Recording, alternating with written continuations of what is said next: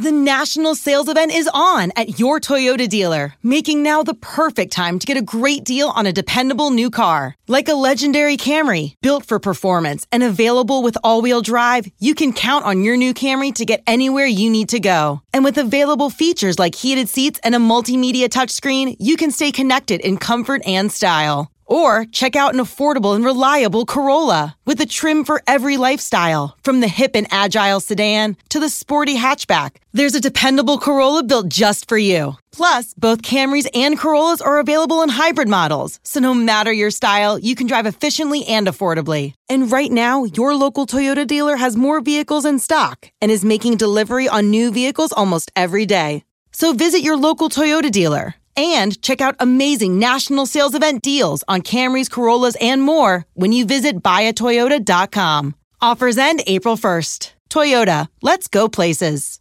Passion, drive, and patience. What brings home the winning trophy is also what keeps your ride or die alive. eBay Motors has everything you need to maintain your vehicle and level it up to peak performance from superchargers, roof racks, exhaust kits, LED headlights, and more. Whether you're into speed, power, or style, eBay Motors has got you covered.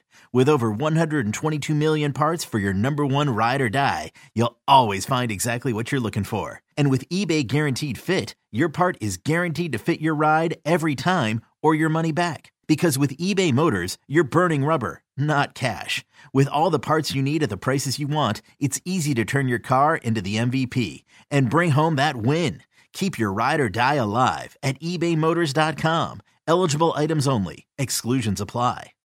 Today's episode is brought to you by Cars.com. With over 2 million vehicles and 50,000 more added every day, Cars.com will match you with the perfect car for you, your budget, your life, your style. And if you're ready to say goodbye to your current car, Cars.com will get you an instant offer to cash it in. Just start by entering your license plate and get matched with a local dealer who will write you the check. So whether you're looking to buy or sell, just go to Cars.com. It's magical. You sit at a desk. They sit at a desk. You have sales reports. They have book reports. You need supplies. They need supplies. Business is a lot like school. That's why your small business should take advantage of back to school deals at Staples. Now, Staples 1 inch 3 ring binders are $1.92. One subject notebooks are just 25 cents, and two pocket poly folders are just 35 cents each. Make back to school your business at Staples. In store only while supplies last. Offer ends 9 118, limit 30. Blog Talk Radio.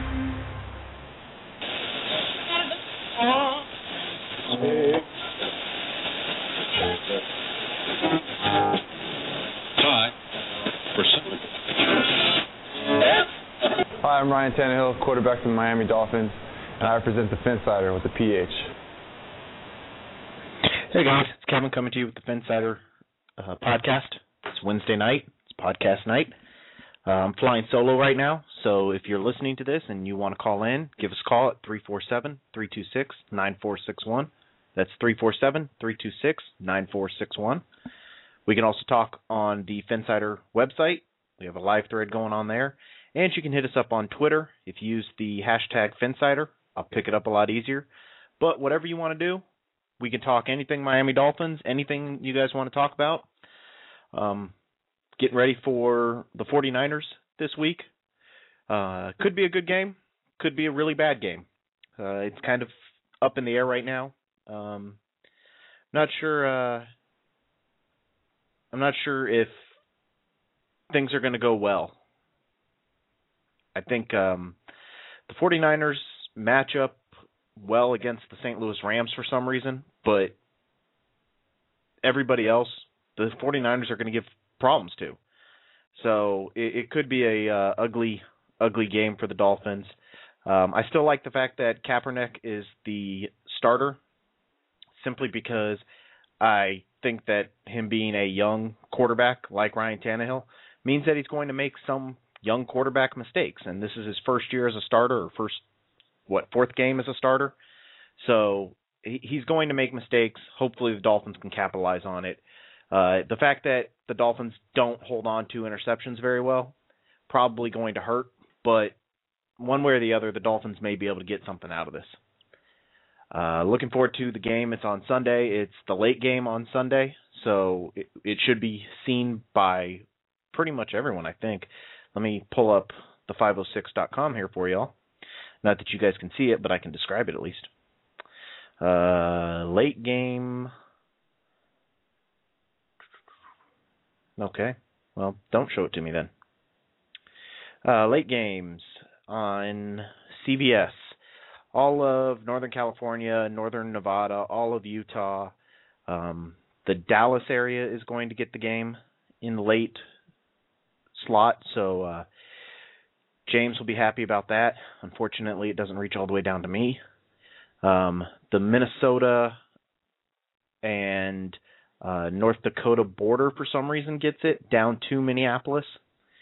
Uh, Chicago and St. Louis market, Cincinnati market, Buffalo market, Philadelphia market.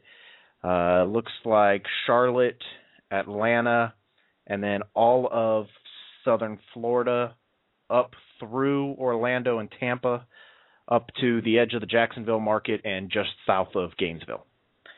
So that's who's getting the game. Uh, just so you guys know. Um, obviously, Sunday morning I'll have it posted on the site. Um, but that's uh, the game so far.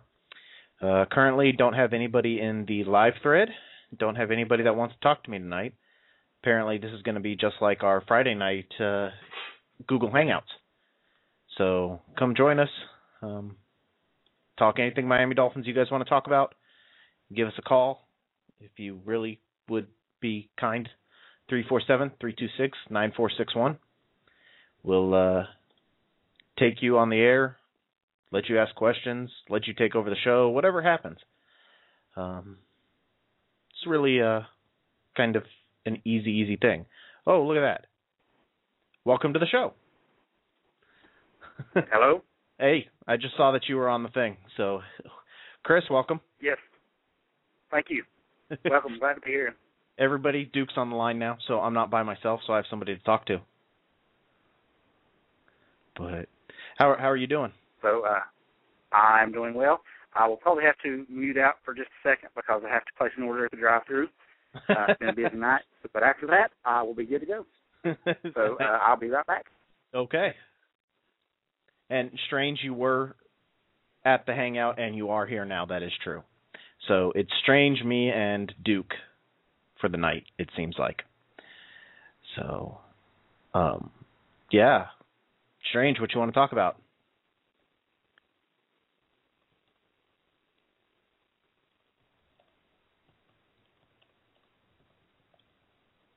You guys get to listen to me typing for a second. I was putting it up on Twitter that the show is live, so you guys got to listen to me typing for a second. I can give you my nifty typing sound effects if you guys want. Where is it? There it is.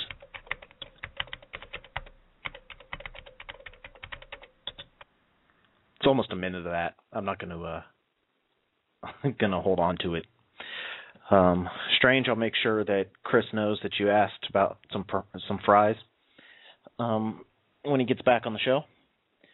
But go ahead and since uh it's what I end up doing on the Google Hangout show on Friday nights. Um I'll go ahead and look at the injury report for this week. Scrolling through all the games. Oh yeah, of course it gets cut off at the Miami Dolphins. Why wouldn't it? Um, let's see. Bengals, Chiefs, Dolphins. Uh, did not practice today was Jimmy Wilson. Limited in practice was Charles Clay and Brandon Fields. And full practice was Carlos Dansby, Anthony Fasano, Jorvorskie Lane, Koa Misi, and Austin Spitler. Uh, Wilson has a hip injury that he did not practice for. Clay's ribs are bothering him. Brandon Fields now is both knees. It was just his left knee before, but now apparently he has injured both knees. Uh, full participation. Dansby is still obviously his biceps. Fasano still his hip. Jorvorskie Lane is a knee injury. Koa Misi's a finger, and Spitler is an ankle. Uh, for the Niners, practice was not complete when the report was published, so they don't have anything. So that's where we stand on the injury report for this week so far. Um, say uh if you guys Whoa. Hey uh hey Chris. Chris. And I'm back. Yes. Strange wants some fries. Um, I've already ordered that. I didn't get Well- any fries. Sorry, sorry, Strange. Hey, and I want to I want to say something real quick. I'm gonna give a shout out to Strange because he is a faithful listener of the podcast. He's there every week. So He is. good job, Strange. Strange. He's every week he's in the podcast and he's at the uh Google Hangout. So he Nice. he he likes to listen to us babble on about stuff. Thoughts on the last drive of the Pats? Should Wake have been in from Strange? What do you think? You did you, did you- did you hear the controversy about that? About what happened on that last drive with Wake and Odrick? Yeah, and my thoughts were that yeah, those guys should have been in there maybe, but they were running the ball. Yeah. So I mean, I thought if we'd had a bigger lineup. Thank you. Sorry, uh, I thought if we'd had a bigger lineup in there that we could have stopped the run rather than they weren't they weren't trying to pass pass the ball. So getting a having our pass rushers in there, in my opinion, wasn't as big of a necessity as having guys to stop the run. You know, Right. so if we'd had a lineup like say McDaniel, Starks, Soliai, and whoever else you want to throw in there to be, you know, maybe Odrick, throw another run stuffer in there because that's what they were doing. And if they were going to throw the ball, they weren't going to throw it deep. They were just going to dink and dunk the ball. So, you know, we getting a pass rush at, at, at that point was not as important, I thought, as trying to shut down the run, which we didn't do. So, Right. I mean, maybe Odrick and Wake would have done a better job, but I don't think it was. I don't think their their role as pass rushing was as crucial there. So you know, I've seen I've seen them go with a bigger lineup in, in events like that, and we'll probably see that this week with a, a run heavy team, where we'll see a lot of the three defensive tackles in there um, trying to shut down the run more so than having uh, two tackles and two ends rushing the passer. I think uh, I think what ended up being the bigger decision in that case was not Wake or Odrick being on the sidelines, but was that Kheeston Randall was inactive for the game. Because I think in that case they could have used him. Because the Patriots were simply running the ball up the middle. And Starks and Soliai, I, I think that they just looked tired. That the Dolphins realized they're running it right up the middle. We need our big run stuffers in the middle and those guys I think were just tired and couldn't do it. And I think if Randall had been in there, that would have given them another big body to put in the middle, and at least give Starks or Soliai a play or two off. Um, I don't think it would have made any difference with Wake or Odrick in there because they, like I said, they were running up the middle. Wake and Odrick would be going up the sides, and the run would run right past them as it went up the middle. So I don't think it was really going to make much of a difference. Um, I did see somebody ask, "What were you saving them for?" And it's a very valid point. I mean, I know you have a rotation, but you're that late in the game. What exactly are you trying to prevent them from being tired for? Uh, The plane ride home? I mean, and it was in Miami, so not even a plane ride home. Uh, what are you trying to keep them from being tired about? So both of those And sentences were think- horrible English, by the way. I think that part of part of that would would be that you know in most instances you would you would have thought New England maybe would have, maybe he was thinking they would try to score quickly or that they could score quickly. I don't know. I don't buy the you know it was a regular rotation thing. I Yeah. do buy the fact, however, that uh, you know even, regardless of who's in there, they should have stopped these runs. They should So have. I mean, I, I don't think having Wake, maybe he, you know, maybe these guys are a little bit better than than Vernon and and Shelby and whoever else at stopping the run. But in this case, you know, we're relying on our linebackers, our safeties, um, you know, and our defensive tackles to plug the middle up, and our ends are there for contain. They're there to to to um, for backside pursuit. So, you know, it's one of those things. Yeah, you want to have your best players out there, but at the same time, you know, what what difference is it going to make when they're just running the ball down your throat? I mean, so we stop them for a six-yard gain instead of an eight-yard gain. I mean, I, I, don't think it was that big of a deal with those guys in there. Yep. Um, now the only the only thing that you may have possibly been able to do with that was have uh you know, being Odrick is a, more of a natural defensive tackle anyway, throw him in the defensive tackle rotation and have him, you know, sub in with Starks and guys like that and use him in that position and that's and I think it's going to be something interesting going forward with the team is if they don't feel like they can re-sign Starks, then you know Odrick's going to be the natural first pick to go into that defensive tackle rotation there. So I think it's something they could have attempted to do uh, with Audric a little bit, but overall, I'm not over. I'm not that disappointed in the in in uh, in that decision.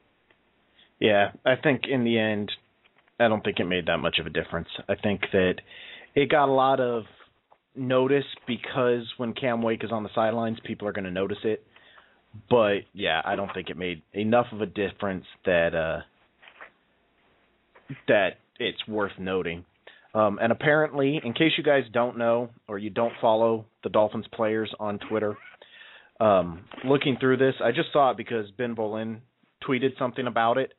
But I just flipped over to uh, the Dolphins list that I have, and seems like just about every other, in some cases, every tweet is a retweet from Reshad Jones about uh, somebody saying that they need to go vote for him for the Pro Bowl. So I'm really thinking Reshad Jones wants to go to the Pro Bowl. Wait, I read today they had an article on the Sun Sentinel um, about him. Uh, they said that was one of his goals was to make the Pro Bowl, and uh, he's falling behind in fan votes. And as I was reading it, the first thought that came to mind was, well, all he all he really needs to do is go out and have like a three interception game, and he's going to get votes. The fact is that what he is really good at, and he had a great great play this week. That interception was a thing of beauty. Um, he was off the line of scrimmage. Uh, he was actually he was actually at the line of scrimmage, but when Hernandez came out, he was like Reshad Jones was inside of another defender. So right. he had to chase him down from behind, and he chased him down, was running step by step. And I watched it in slow mo the other day, like frame by frame, and Hernandez's hands were right there. I mean, it's like the ball was almost there, and all of a sudden there's this white glove or orange glove or whatever snags the ball out of nowhere. It was beautiful. Yep. I but almost he makes uh, you know he makes those kind of plays, but what he's really good at is just a cover guy. He's improved a lot in coverage, and you know guys don't throw at him. Uh, quarterbacks don't throw when he's covering a tight end or a running back or whoever. He deflects a lot of passes, but he's not getting all these interceptions. So right. the things that make him good, that make him a good safety, are not things that people, the normal average fan or fans that don't follow Dolphins, would recognize.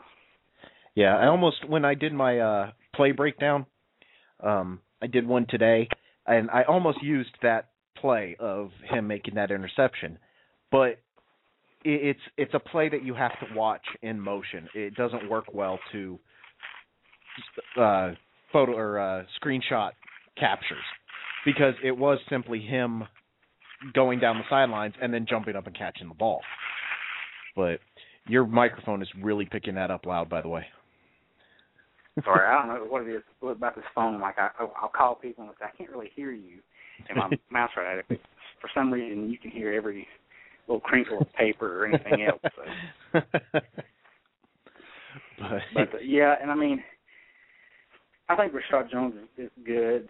He's becoming a good safety. You know, all the beat writers are talking about him. You know, yep. becoming a playmaking safety. Um, I don't know that I would go so far as to call him, you know, a game-changing type safety, but he's a very good safety. He's he not is. a liability.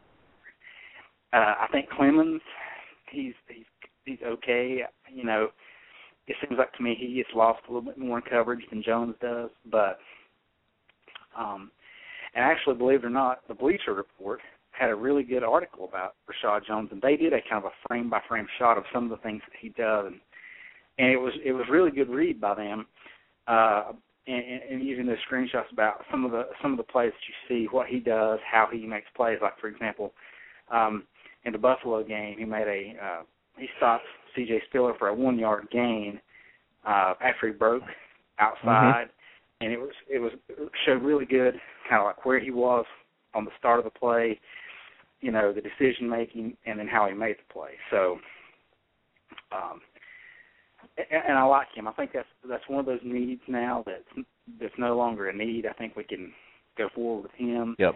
and worry about other positions. I think it was interesting that the Dolphins signed Tyrone Culver yesterday and brought back Culver. I just thought it was interesting.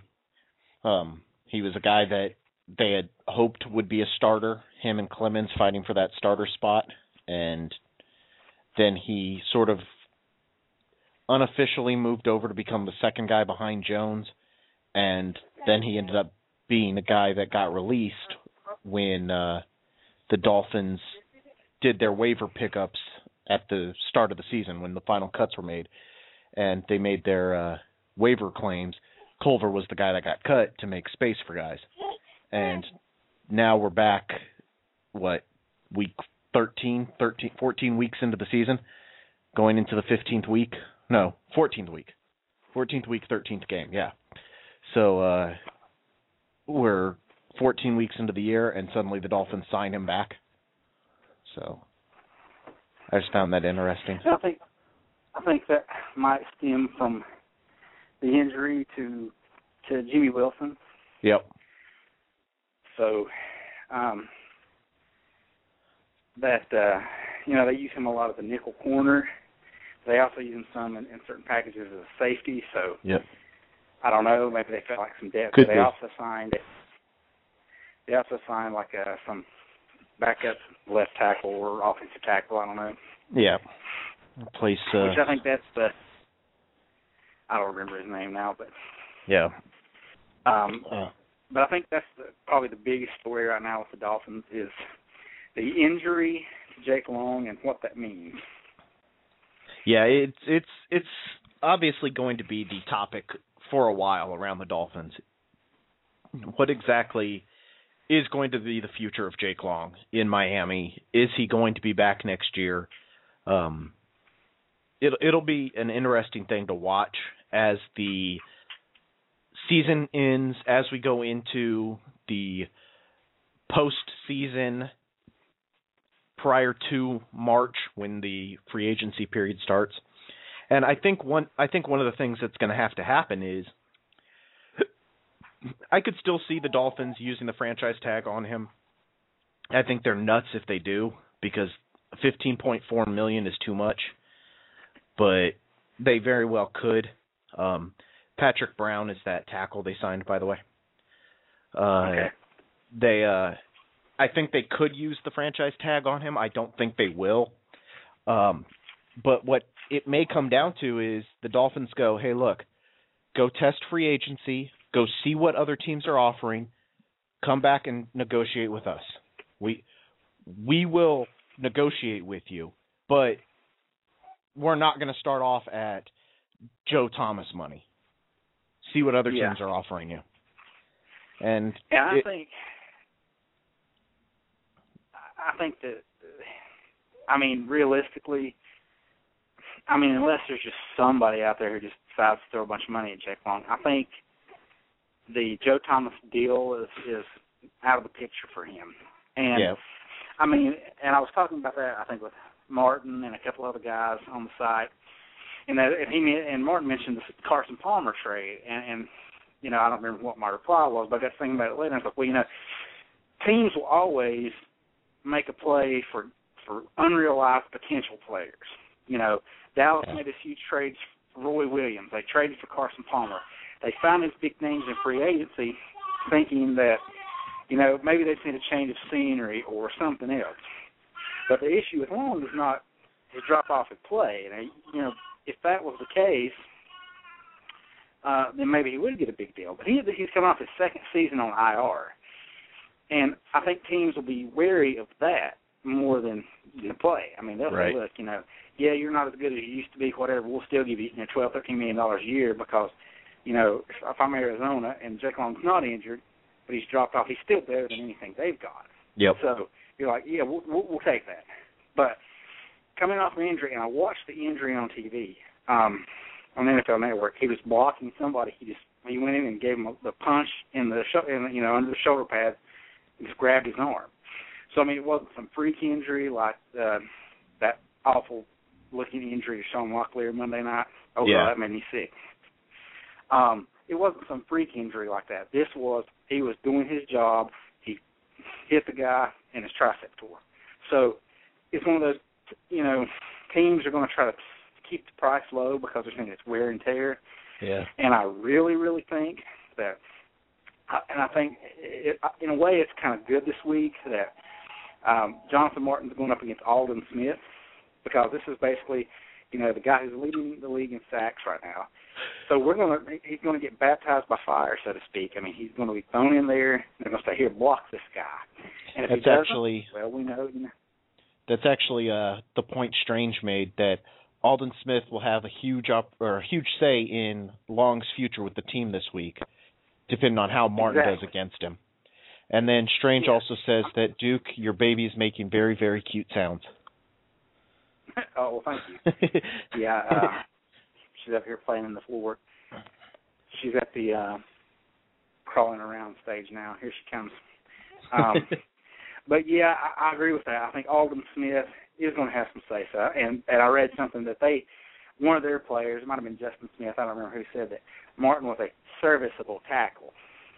You know, and there's the argument that we've seen on the side about you, you don't need a great left tackle, you just need a good. But here's the issue that I think that we're going to run into. And they're making more cute noises. I think the issue that we're going to run into is what if Martin goes out there in the rest of the season and he's going to play some good pass rushers? I mean, he's still going to get Jason Babin. Um, he's going to get Mario Williams or whoever else again. He's going to, and the Patriots don't have anybody, but they do have Chandler Jones, a rookie who's you know played played well, so he might get him at the end of the year. So he's going to get tested, and if he fails, if he can't hold up, I mean, if he gets to the point that we're having to keep Fasano over there on every play, we're having to chip a guy every play, then, you know, and that's going to leave us in in the predicament of do we re-sign Long, or are we going to pay him the kind of money that that he's going to ask now because that gives him leverage.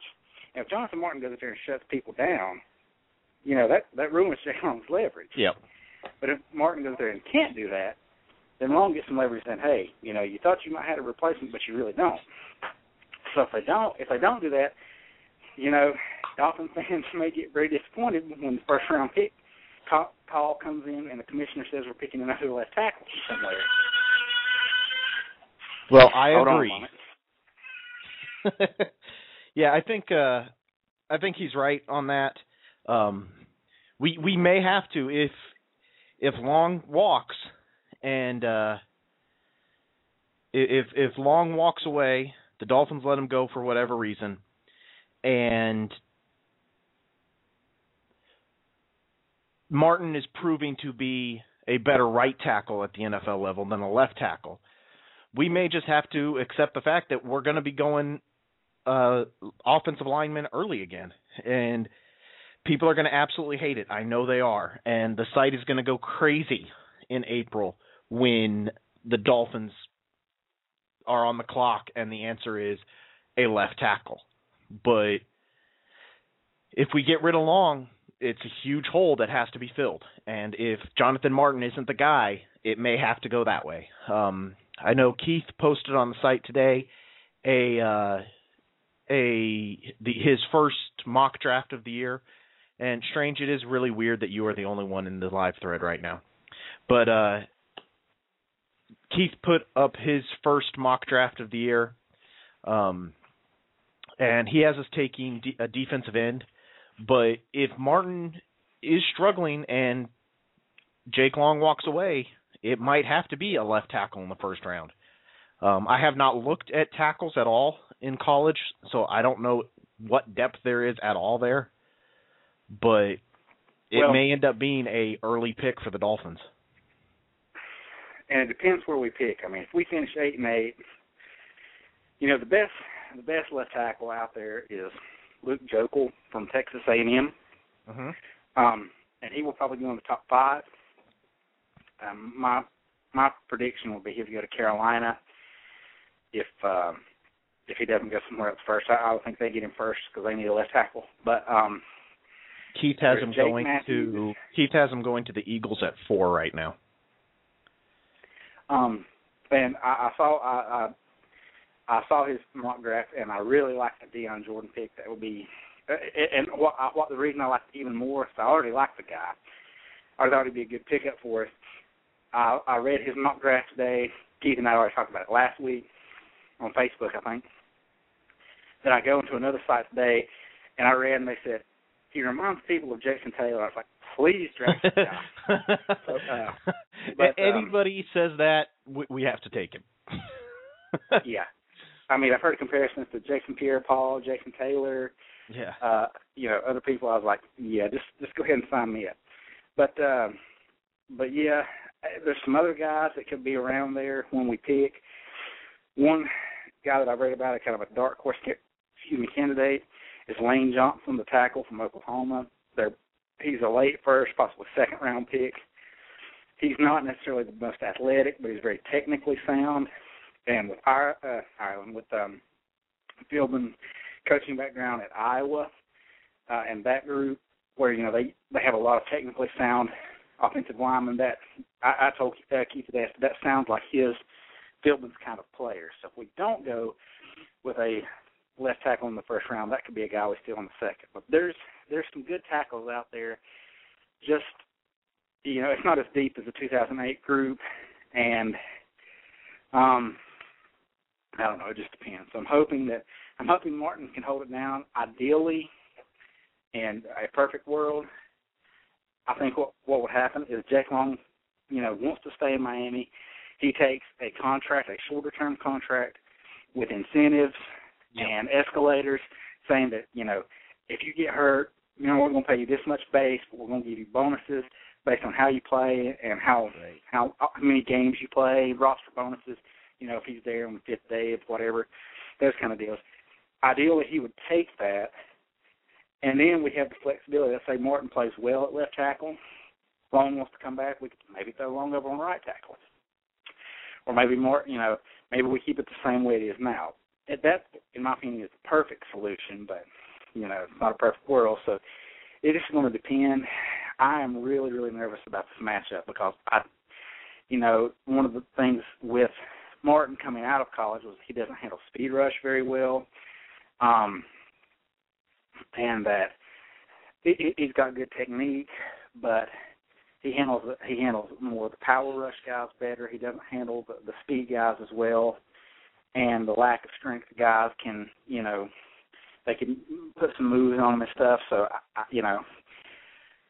I don't know if we have to keep. I'm just worried we're going to have to keep a guy over there just to to double team Smith all the time. It's going to really limit our our already limited offense. Yeah, I think uh, it'll it it it'll be a tough game. Um, the offensive line worries me now, um, and maybe not even because of uh, Jonathan Martin, but because what are we going to have at right tackle? Nate Garner did not make me feel good about him on uh, Sunday, and maybe a week of reps will help him. Um, I don't know it, it doesn't make me feel good about that. I love Nate Garner. I think he is a great utility guy that can go in there and give somebody a break for a few plays. I don't know if I want him at right tackle for an entire game. Um, another option, and I don't know, is put Garner in at right guard and put John Jerry out at right tackle. Um, I don't know. After that, I don't know. So I think it'll be interesting Yeah, to watch this week. that- And I mean, you know, maybe I'm just being overly pessimistic about it. I mean, we threw John Jerry at left tackle last year, and he Yep.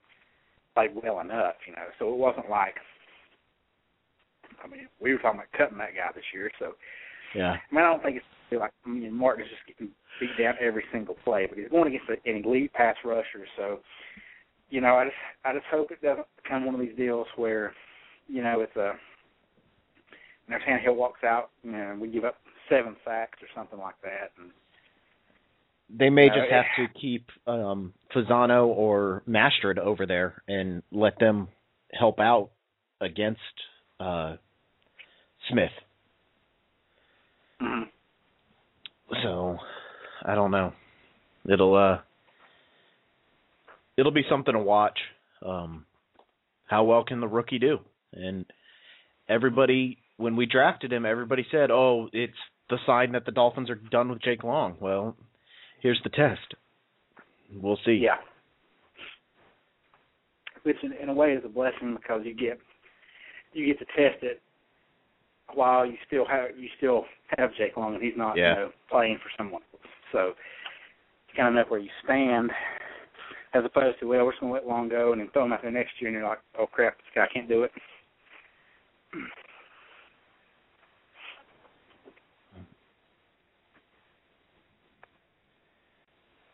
Sorry, I was reading Twitter Hello? at the same time. Nope.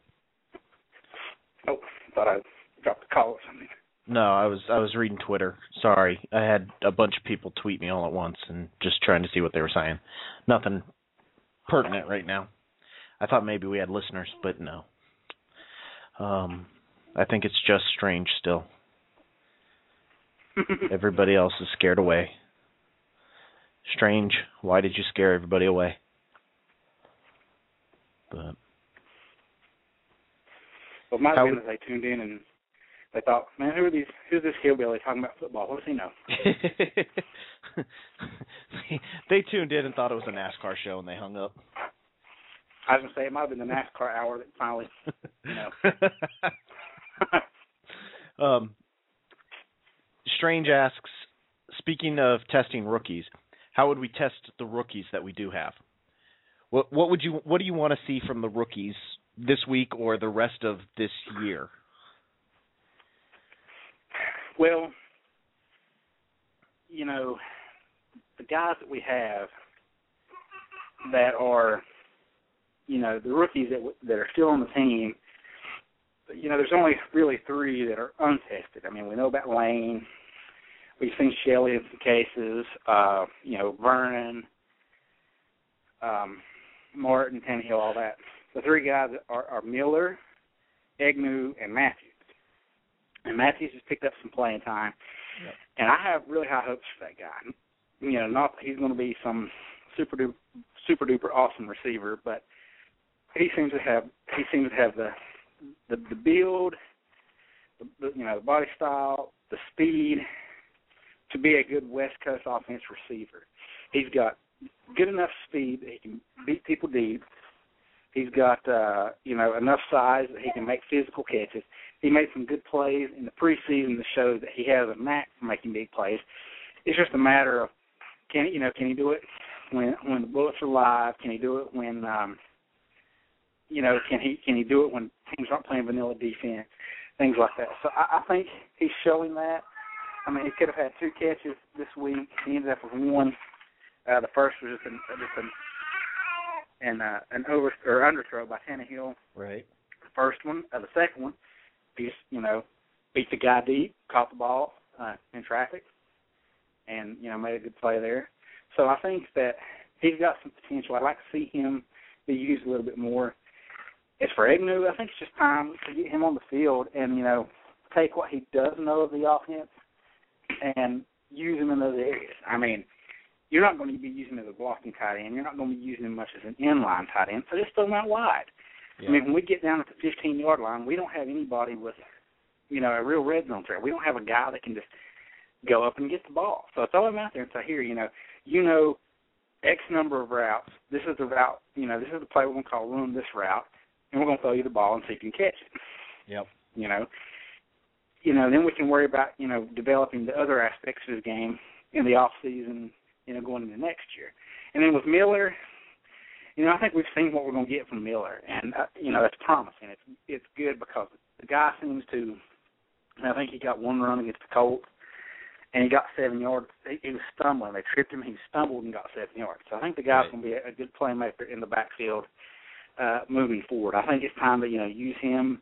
You know, and and one guy that we got to we got to see an extra play of last week was Marcus Thigpen.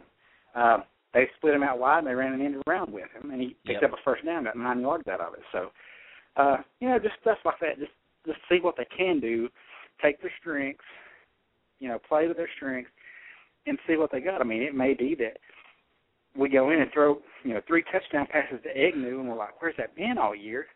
You know, and use him in certain plays, or it may be that he's just not very good at all, and that was a busted draft pick. So. Yeah, I think uh I think that's the big thing is there are a lot of people right now that are ready to call Egnew a bust. And I don't know how you can call him a bust given that he's not even on the field yet.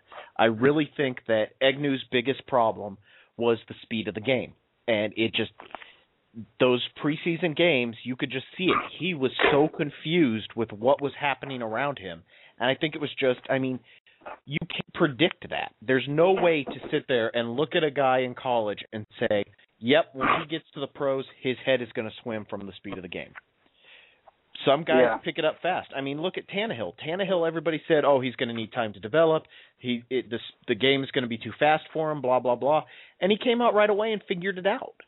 But uh Egnew, for whatever reason, it it didn't click for him right away. And I think that it, it's time now that even if he doesn't know enough, you put him on the field simply to get him the snaps and let him see a full speed defense. Let him be out there and experience what's going on so that way next year he is a little bit ahead of where he is right now. So I think I think Egnew is a big one that has to get on the field soon. Um, I think you're right on Lamar Miller. I'd really like to see some more carries from him, something more. I don't know if the team is planning to save him for next year and let Bush go. I, I don't know. I just it doesn't make much sense. Um, we'll, we'll have to see what happens. And Matthews, I'm happy to see he's starting to get the snaps. He's starting to get the experience because it's exactly the same thing as Egnew. You may as well get him out there and let him experience the game so that way next year he's a step ahead.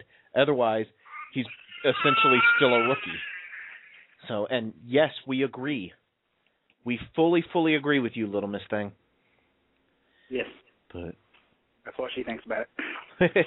she was uh happy and overjoyed when uh the in the Seattle game when Ben Carpenter's kick went through the upright. We both I went I started I looked at her and went, Yay and she smiled and clapped her hands, so I am I am teaching her early in life that life is full of of uh, obstacles and misery, and there's no better way to teach her that than becoming a Dolphins fan. Strange asks, okay, if we do let Egnew be active, who do you sit? Who do you make inactive in his place? Oh, I mean, you can find somebody. I mean, the issue is going to be uh, we're going to keep on the offensive line. We're going to keep uh, Samuda in there because he plays. I think he plays on the kickoff team. Right. And um, you know, Yeatman has been inactive for a lot of games, Yep. but with injury alone, they might have to keep him or that new guy, uh, Patrick something or other. Yeah, I've already forgot his name now. Um, Was it they Cook? might need to keep No. him being active. Um, being that we're playing a team with with good pass rushers, it may be that you know they need to keep. uh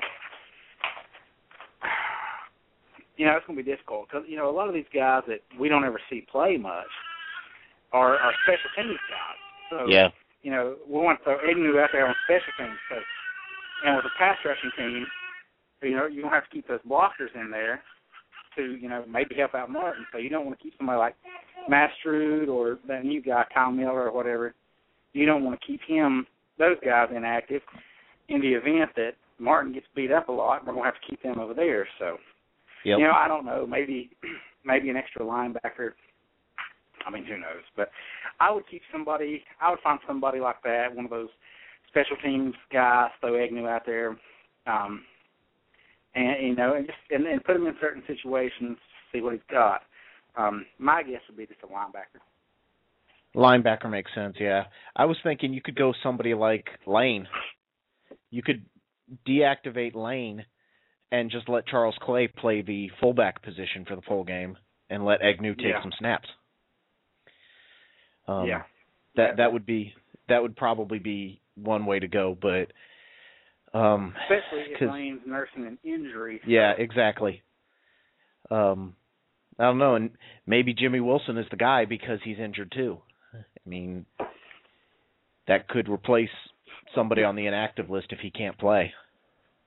So Yeah, and that that scares me to death because our Yep. secondary is so it's thin. so thin. Yes. When Marshall when Marshall went out, and you know a lot of people were making a big deal that he took Vontae Davis' starting job, but what a lot of people don't realize, and, and I think Omar Kelly must have tweeted this a million times, um, to the point he was getting frustrated. He was like, Vontae Davis is not the nickel corner.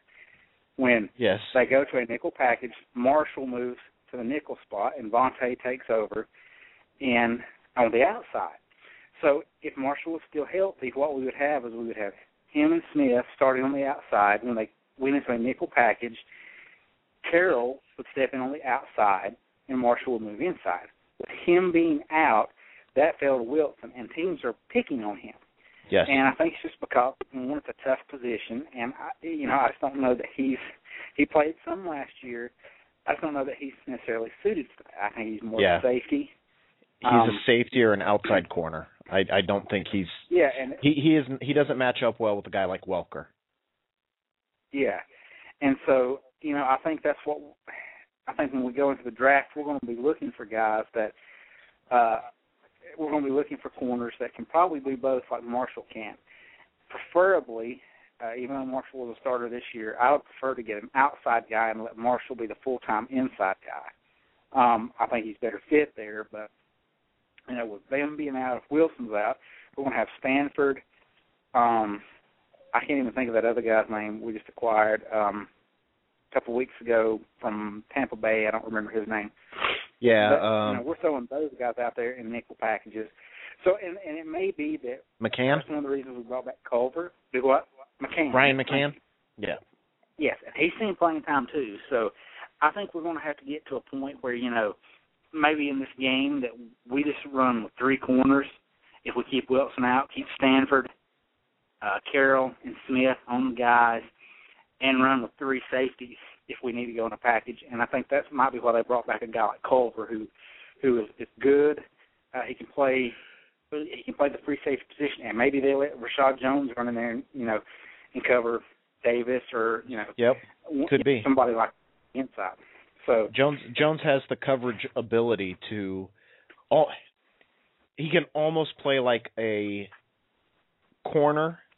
Obviously he's not as skilled at a corner position as an actual true corner, but he does have the skills to be able to be decent there. And yeah, if they needed to, I think that's what they would probably do is move him in and then Culver could replace him because obviously Culver knows at least he knows the basis of our defense. He may not know all Yeah. the intricacies put in since the season started, but yeah. and you know, it may be that we're probably going to, you know, play a lot of zone this week uh, Yep. to to nullify that. Because I think with Culver and Jones, guys like that, they would excel in a zone coverage simply because they're safeties. They're more used to that than man coverage. Um, I mean, I would not really feel as, as well as Jones is playing. I would not feel comfortable with him lining up man to man against Vernon Davis No. consistently. So, you know, I think we'll see stuff like that. It's going to be the good thing there. I think is that while while 49ers have some playmakers on the outside, and they will throw the ball, they are a power run team. So they're going to try their best to run the ball more and Yes. establish that. Then a team like New England is just going to come out and you know throw the ball over the yard. I think they had like 11 rushing yards in the first half. They probably only ran the ball five times, and they just threw every time because they're like, you know, we're not going to we're not going to worry about you know, trying to run on these guys. We're just going to throw all over the place. Right. So I think 49ers have a team like that. So that's that's, going to gonna be the that's going to be the story of the game right there is the the uh 49ers have the second ranked rush offense in the league and the Dolphins have the 8th ranked rush defense. So one of the two is going to give and it's going to be interesting to see which one. Um I think Starks and uh Soliai have to step up if it's going to be the Dolphins. They've got to get that push up the middle. They've got Soliai has to get back to throwing a guy five yards back into the backfield. So yeah. that'll be an interesting thing to watch. And part of the one issue we want to have to deal with is, you know, Kaepernick is is a very mobile quarterback. He's a Yes. guy that can get yards on the run, uh, not just you know, not in a sense of like Aaron Rodgers or Ben Roethlisberger where they make plays with their feet, but are not really running threat. This guy's a threat. You know, if he gets outside, he's going to take off and and you know, run well. Um, so how we contain him is going to be interesting, and uh, that's going to fall on our defensive ends to keep contained and force him back up the middle into the linebackers if he does Right. decide to run. If we give up containing and he goes to the outside, then uh, you know that's going to be a big game. Yep. They they absolutely have to keep containment. They have to keep their assignments, and don't don't let him get outside the pocket. Force him to be a pocket passer and prove that he can do it with his arm, not just his legs. And I I, I like Kaepernick. I I really think that it should have still been Smith's job because I'm a big believer in you don't lose your job just because of injury and Smith has been playing well. I mean, it's not like he was playing badly and they put in the backup and went, "Oh my God, he's good." I mean, I don't really have a problem with the way Drew Bledsoe lost his uh, job because Tom Brady came in there and played so much better that okay, keep going with him. But Kaepernick, I mean, he adds a dimension to the 49ers offense that they weren't using with Smith, but it's not like he is absolutely tearing it up and Smith looked like Mark Sanchez all year. So Yeah. I, I don't but I think Kaepernick is going to be a good quarterback in this league. Um I would not have had a problem with them saying, okay, at the end of this season, Alex Smith is gone because we're turning it over to Kaepernick. Okay. I really think Alex Smith right now wishes that he had not just used the Dolphins as a flirtation device. I like flirtation device. That was nice. Uh, as a flirtation device for the uh in the preseason or in the off season to try to get back at the 49ers for flirting with um Peyton Manning. I think uh he kind of wishes that he took that seriously since now he's sitting on the bench. But Yeah. um Yeah, and uh somehow I ended up with two pages of the site open. That was weird. And speaking of Sanchez, I don't know what uh Tom Brennan and Bill Bill uh Brian Billick have done to whoever I don't know if they're with Fox or CBS, whatever they have done. They were stuck with the Cardinals Jets game Sunday. Poor guys. Yeah. Yeah. they they upset somebody. But I do find it absolutely hilarious that the Jets are bottoming out and they go to their backup quarterback and it's not Tebow. And I like Tebow. I think Tebow could be a good player in this league. I don't think he's going to be a good quarterback in this league, but I think he has other capabilities that people need to start using. And I think that the Jets royally screwed him. I think that Yeah. That he never should have gone there. But I think their owner really wanted him and the coaching staff said the right things and they had no intention of ever using him like they said they were going to. So, Yeah, and it it, it was sale tickets, and it was almost you know you could see Sparano sitting there, you know, clapping his hands like, "Yay, we can you know re- resurrect this Wildcat stuff." But uh you know, and I think I've mentioned on the podcast before, it's not exactly like everybody talks about, you know, the whatever Tim Tebow's completion percentage is. It's not like Mark Sanchez is that much better. right. So I mean, what do you have to lose? You know, I mean, Yep. Sanchez threw the, he was ten for twenty one and three interceptions. I mean, the worst that's gonna happen is Tim Tebow comes in and goes ten for twenty one and throws three interceptions.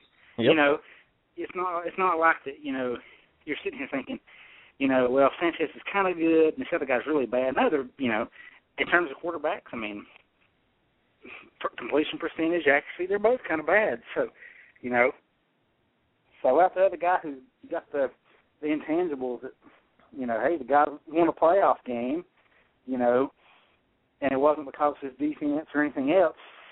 You know, maybe there's something. Maybe his leadership, you know, builds people and they can they follow him. You know, don't keep throwing out the same thing. Um, I actually read. I was on uh, GGN today, and I actually read one of their commenters say basically like it's the definition of insanity.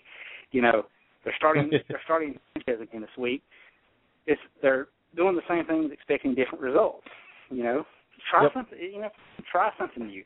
What would really be funny is if you know they go out this week, they're going to lose to Chad Henne, Yep. which That's what I was about to talk about. Yep. And then you know that'll make them five and eight. Season's over with. They decide to start Tebow and they win the last three games. Yeah.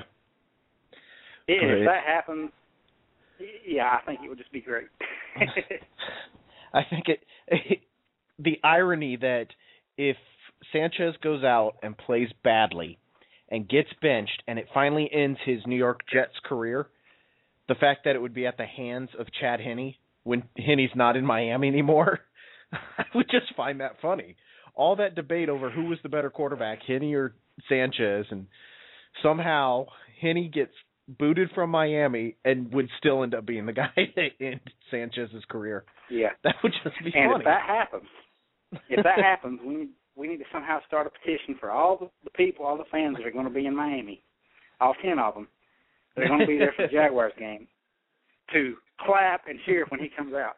Not just because he was a former player, and we appreciate what he did do for us, even though he wasn't a franchise guy, but he finally ended Mark Sanchez's career. Although I'm sure Strange would, would agree with me on this, it may not be a good thing for them to get rid of Sanchez because if they keep playing him, they're going to be bad. So Yep. if they get rid of him, they might actually get a real quarterback. So Yeah, but know. who are they going to take? Barkley? for.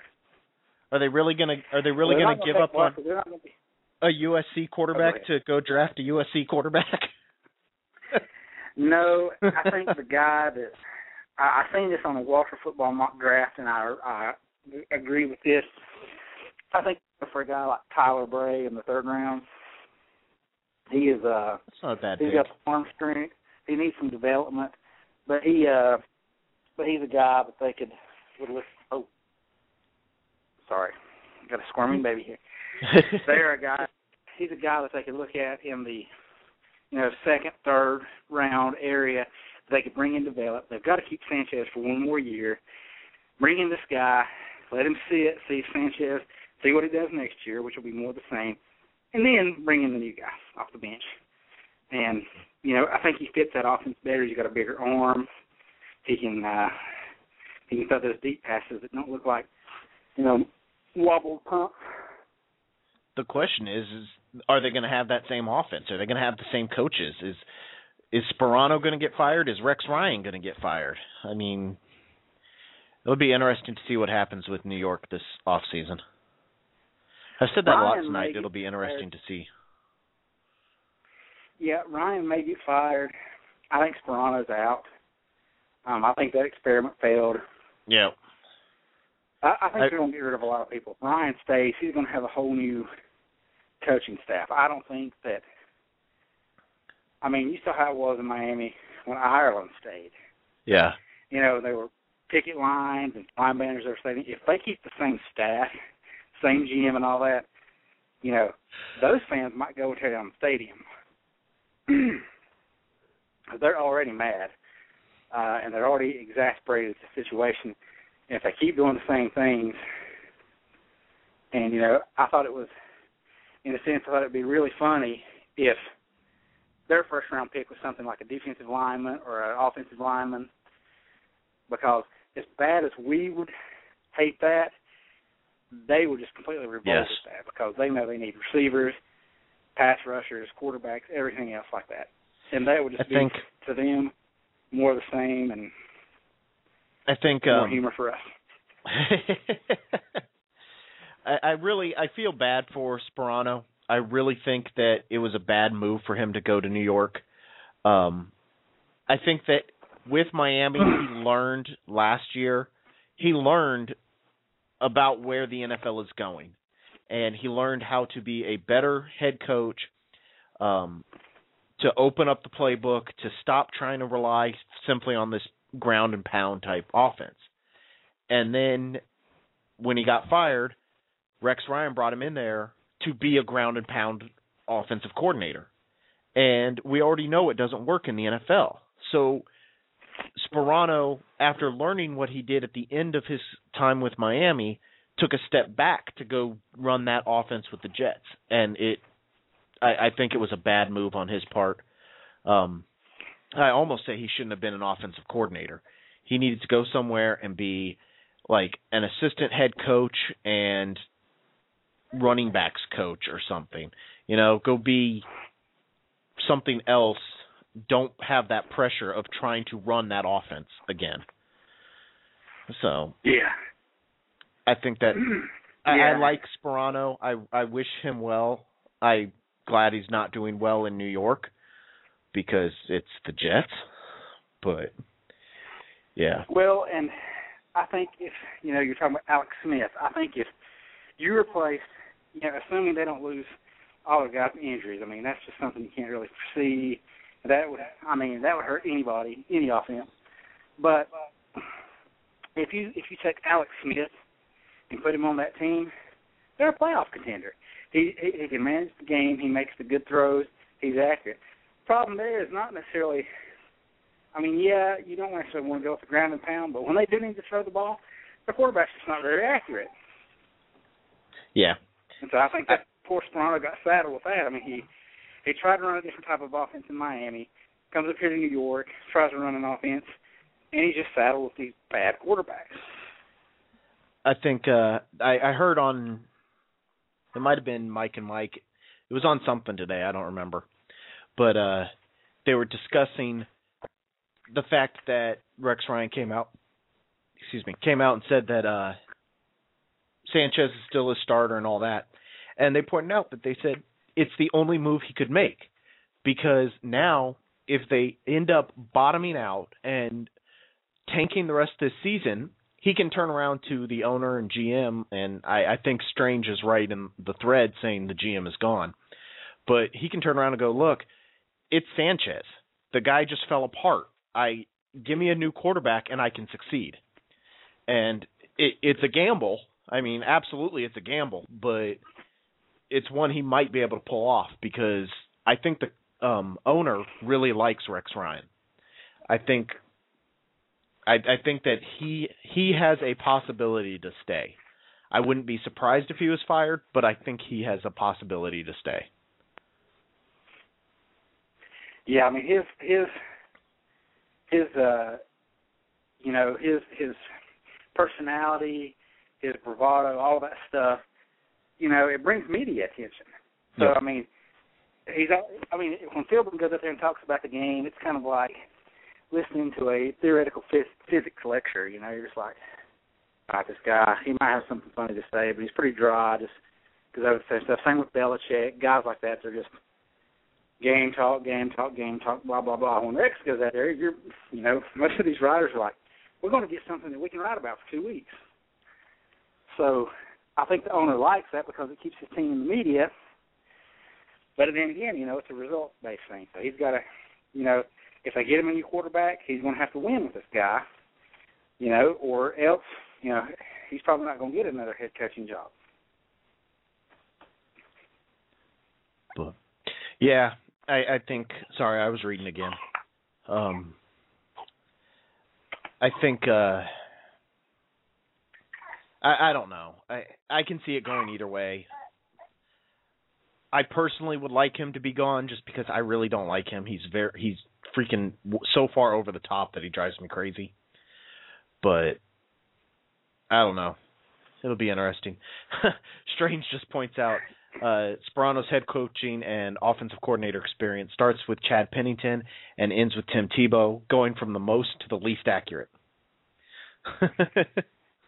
Yeah, well, you said he took a step backwards, and that's like yeah. a giant leap backwards.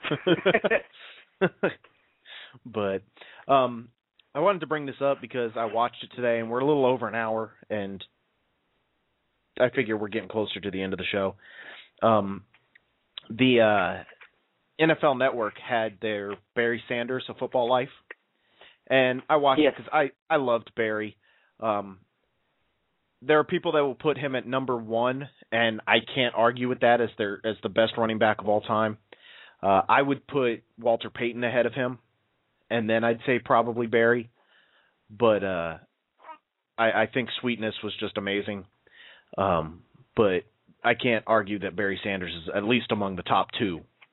Um, but one of the things that came out during that show, and it was kind of interesting, was that the Dolphins apparently were trying to do a um why did I just forget his name? Herschel Walker type trade and get Barry Sanders to Miami. Oh, I remember that. And they said uh the coaches and GMs brought Barry in and said, "Hey, look, you're either tr- you're either playing for us or you're not playing." And that was part of why he retired. And he says that's not true that he was never looking to go somewhere else and that he's not angry with Detroit and that wasn't why. But that's an interesting um it's an interesting thought. Can you imagine Barry with Danny? That would have been Uh, well, awesome. Yeah, I mean, It was right at the that, end of thank you. Danny's career. I think Barry retired before the 99 season and then Danny retired at the end of the 99 season.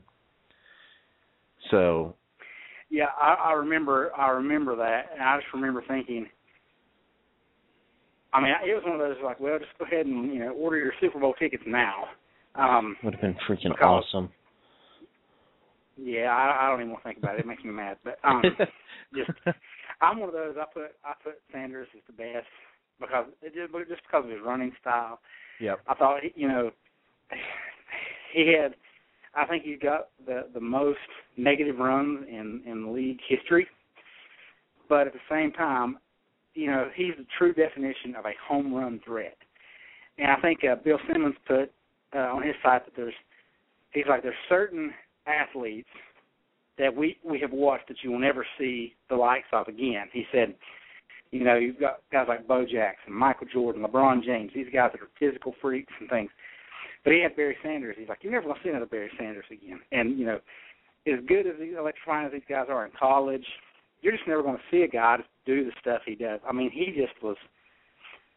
I don't know. It was like he was made out of rubber, or he was a ghost or something. I mean, he was. It was like he was here, and the guy was going to hit him, and then he was somewhere else, and the guy's tackling the area. It was awesome. And- one guy, I heard, uh, it was on one of those you know top ten shows on on uh, NFL Network. He said he's the only guy that if you stuck him in a phone booth and stuck a defensive player in there, he would get out of that.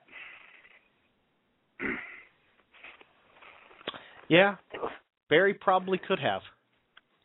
I, I that guy was ridiculous. Wow. I just for whatever reason I just went on eBay.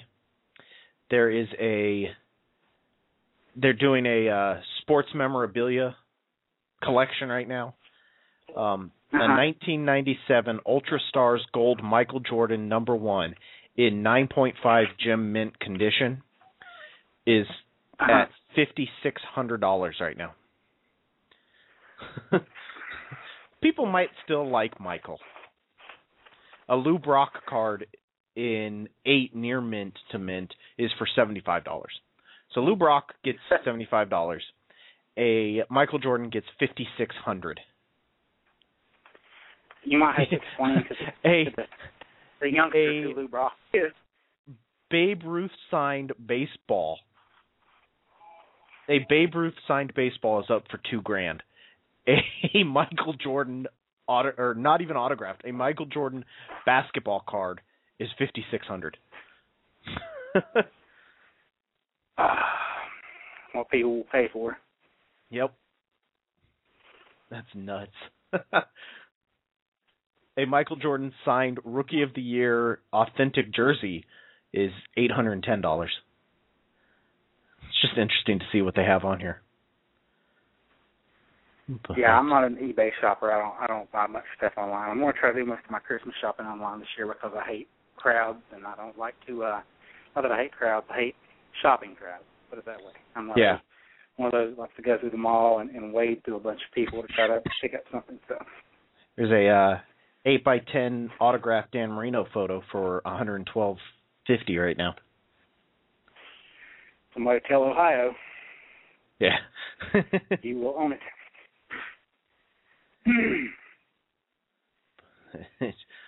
Yeah, looking at the Dolphins this week, um,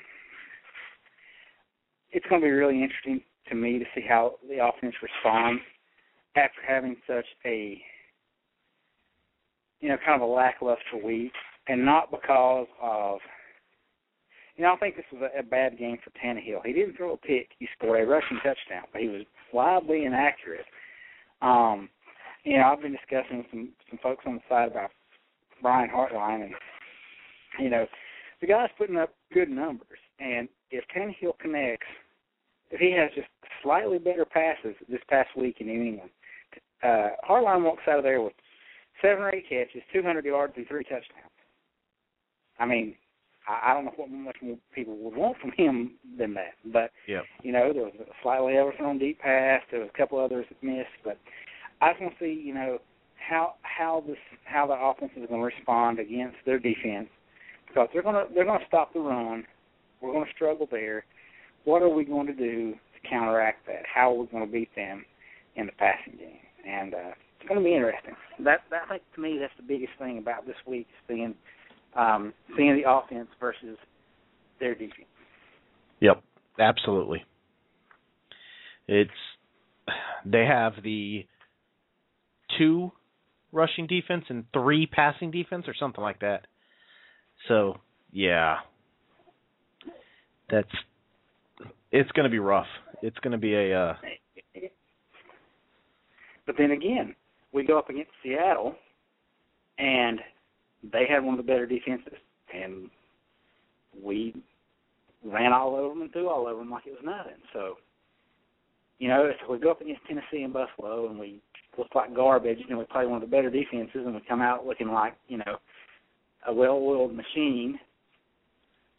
Then we go up against New England, and I don't know what they are uh, defensively, right. and you know look kind of iffy. So who knows? This might be one of those weeks Tannehill throws for 400 yards and four touchdowns. And like, we why didn't we see that against you know Buffalo and Tennessee and these really bad defenses? So I don't know what to expect, but I'm I'd like to see what what happens there and how he adjusts to, to the week that he had, where you know, it wasn't an issue. Yeah, we need some playmakers, we need some receivers and tight ends and whatever. But in, in a week where the guys we had made some plays and he didn't connect with them, so it's going to be interesting to see how he responds and comes back from that. It will be. Um, I wish that I wish we didn't have the 49ers this week. We couldn't have the Jags this week and the 49ers next week. But yeah, that that was that's rough scheduling. And I mean, Seattle was a rough game too. So Seattle, Patriots, 49ers back to back to back. That's that's a rough schedule. So. And you know, when you look at it, we had we had three winnable games. The Colts, even though they have a winning record, you know, they're not blowing people away. Have had the Colts, the Titans, and the Bills that were, you know, if you look on the schedule, when Miami was four and three, you would have thought we've got those games. Yeah, we go, you know, we lose those, but we go, we beat Seattle, who was a playoff team. We hang with the Patriots, even though our offense, you know, didn't play all that well. That's right. the uh we hung with the Patriots and we only lost by touchdown and held them to 23 points.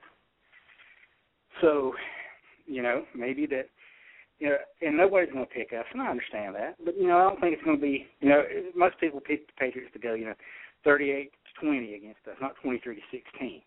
So I think we might see another one of those type of games where people are like, oh, the 49ers will be 35 to 14, and it ends up being a 2017 game. Hopefully, we've got 20. Yeah. So I mean, it's just kind of the way this team's played. You know, we we go up against these teams. You know, like when the Cardinals when we played them, they were three and zero, one of the or two and zero or something, one of the better teams in the league. They were three and zero. You know, have a top ten defense, one of the better secondaries, and we light them up. Yep. it, it seems like the Dolphins play up to their competition and play down to their competition. So, you know, we're probably going to see bad games against the Jags and the Bills, and we play the 49ers and Patriots like like like we're a good team or something. Yeah. It's it's, it's how we roll. We're good like that. Yes. or bad like that, either one. eh, technicalities. but well, I guess uh we're hour and fifteen minutes in, so I guess go ahead and end the show unless you got anything else you want to bring up. Um, no, not off the top of my head. I think I ran my mouth enough. But well, thank you for calling in. Um, Strange, thank you for talking to yourself throughout the show and the live thread. Um, and I'll be back Friday with our Google Plus Hangout show. Uh, probably going late night again. I think we're going to go probably 11:30 Friday night. Uh, so far, that seems like the best show we've had. There's only a couple people in there, but the uh, flow went well. Strange helped out a lot on that, and Agent J helped out. So we'll probably go 11:30 Eastern Friday night again for the Google Plus Hangout show, and we'll be back next week with the Phinsider podcast on Wednesday night. So thanks, guys, and everybody have a good night. Good night, everyone. You knew the risks when you decided to drive drunk. There could be a crash. People could get hurt or killed. But that didn't stop you, did it?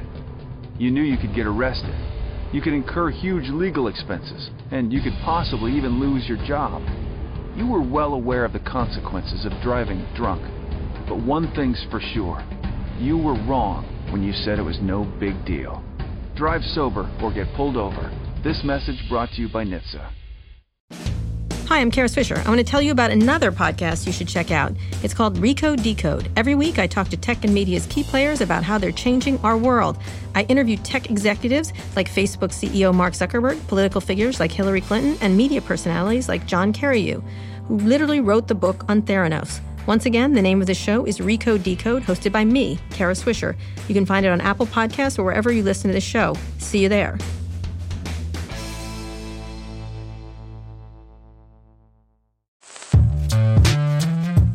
Hello, I'm Nilay Patel, the editor in chief of The Verge and host of Decoder, a business podcast where I interview CEOs about big ideas, the problems that come from those ideas, and how they make decisions. It is also surprisingly about org charts. It comes up a lot.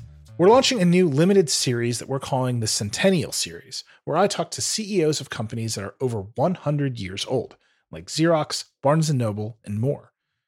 There's no 100 year old company that's without its struggles, and it's been fascinating to talk to these CEOs about which parts of these companies' history are important and which parts they can let go. A little spoiler for you if a company is over 100 years old, there's a lot of drama to talk about.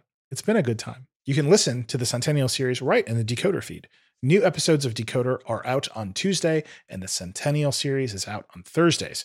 Check it out. We think you're really going to like it. You can get it wherever you get your podcasts. Most of the time, we talk about tech in terms of a handful of gigantic companies like Google, Meta, and Apple. But some of the most interesting stuff we find online is the product of a single person. When you're working on your own, I think there's this beauty of being able to come up with an idea and then implement it then in that moment. You don't have to have permission from someone else, there's no red tape. In the Vergecast series Solo Acts, we'll get to know these people, the tech they use to get stuff done, and the obstacles they face trying to compete with the giants. Some people that I talk to and my friends are like, you know, your competitors are Zuckerberg and Musk. Like, aren't you kind of like afraid of that? Every Monday, our friend Ashley Esqueda will be curating and hosting these interviews and sharing with us what she's learned. I can't believe the McRib locator was originally a tornado locator. Right. Pretty wild. Listen to our Solo Acts miniseries now in the Vergecast feed, anywhere you find podcasts.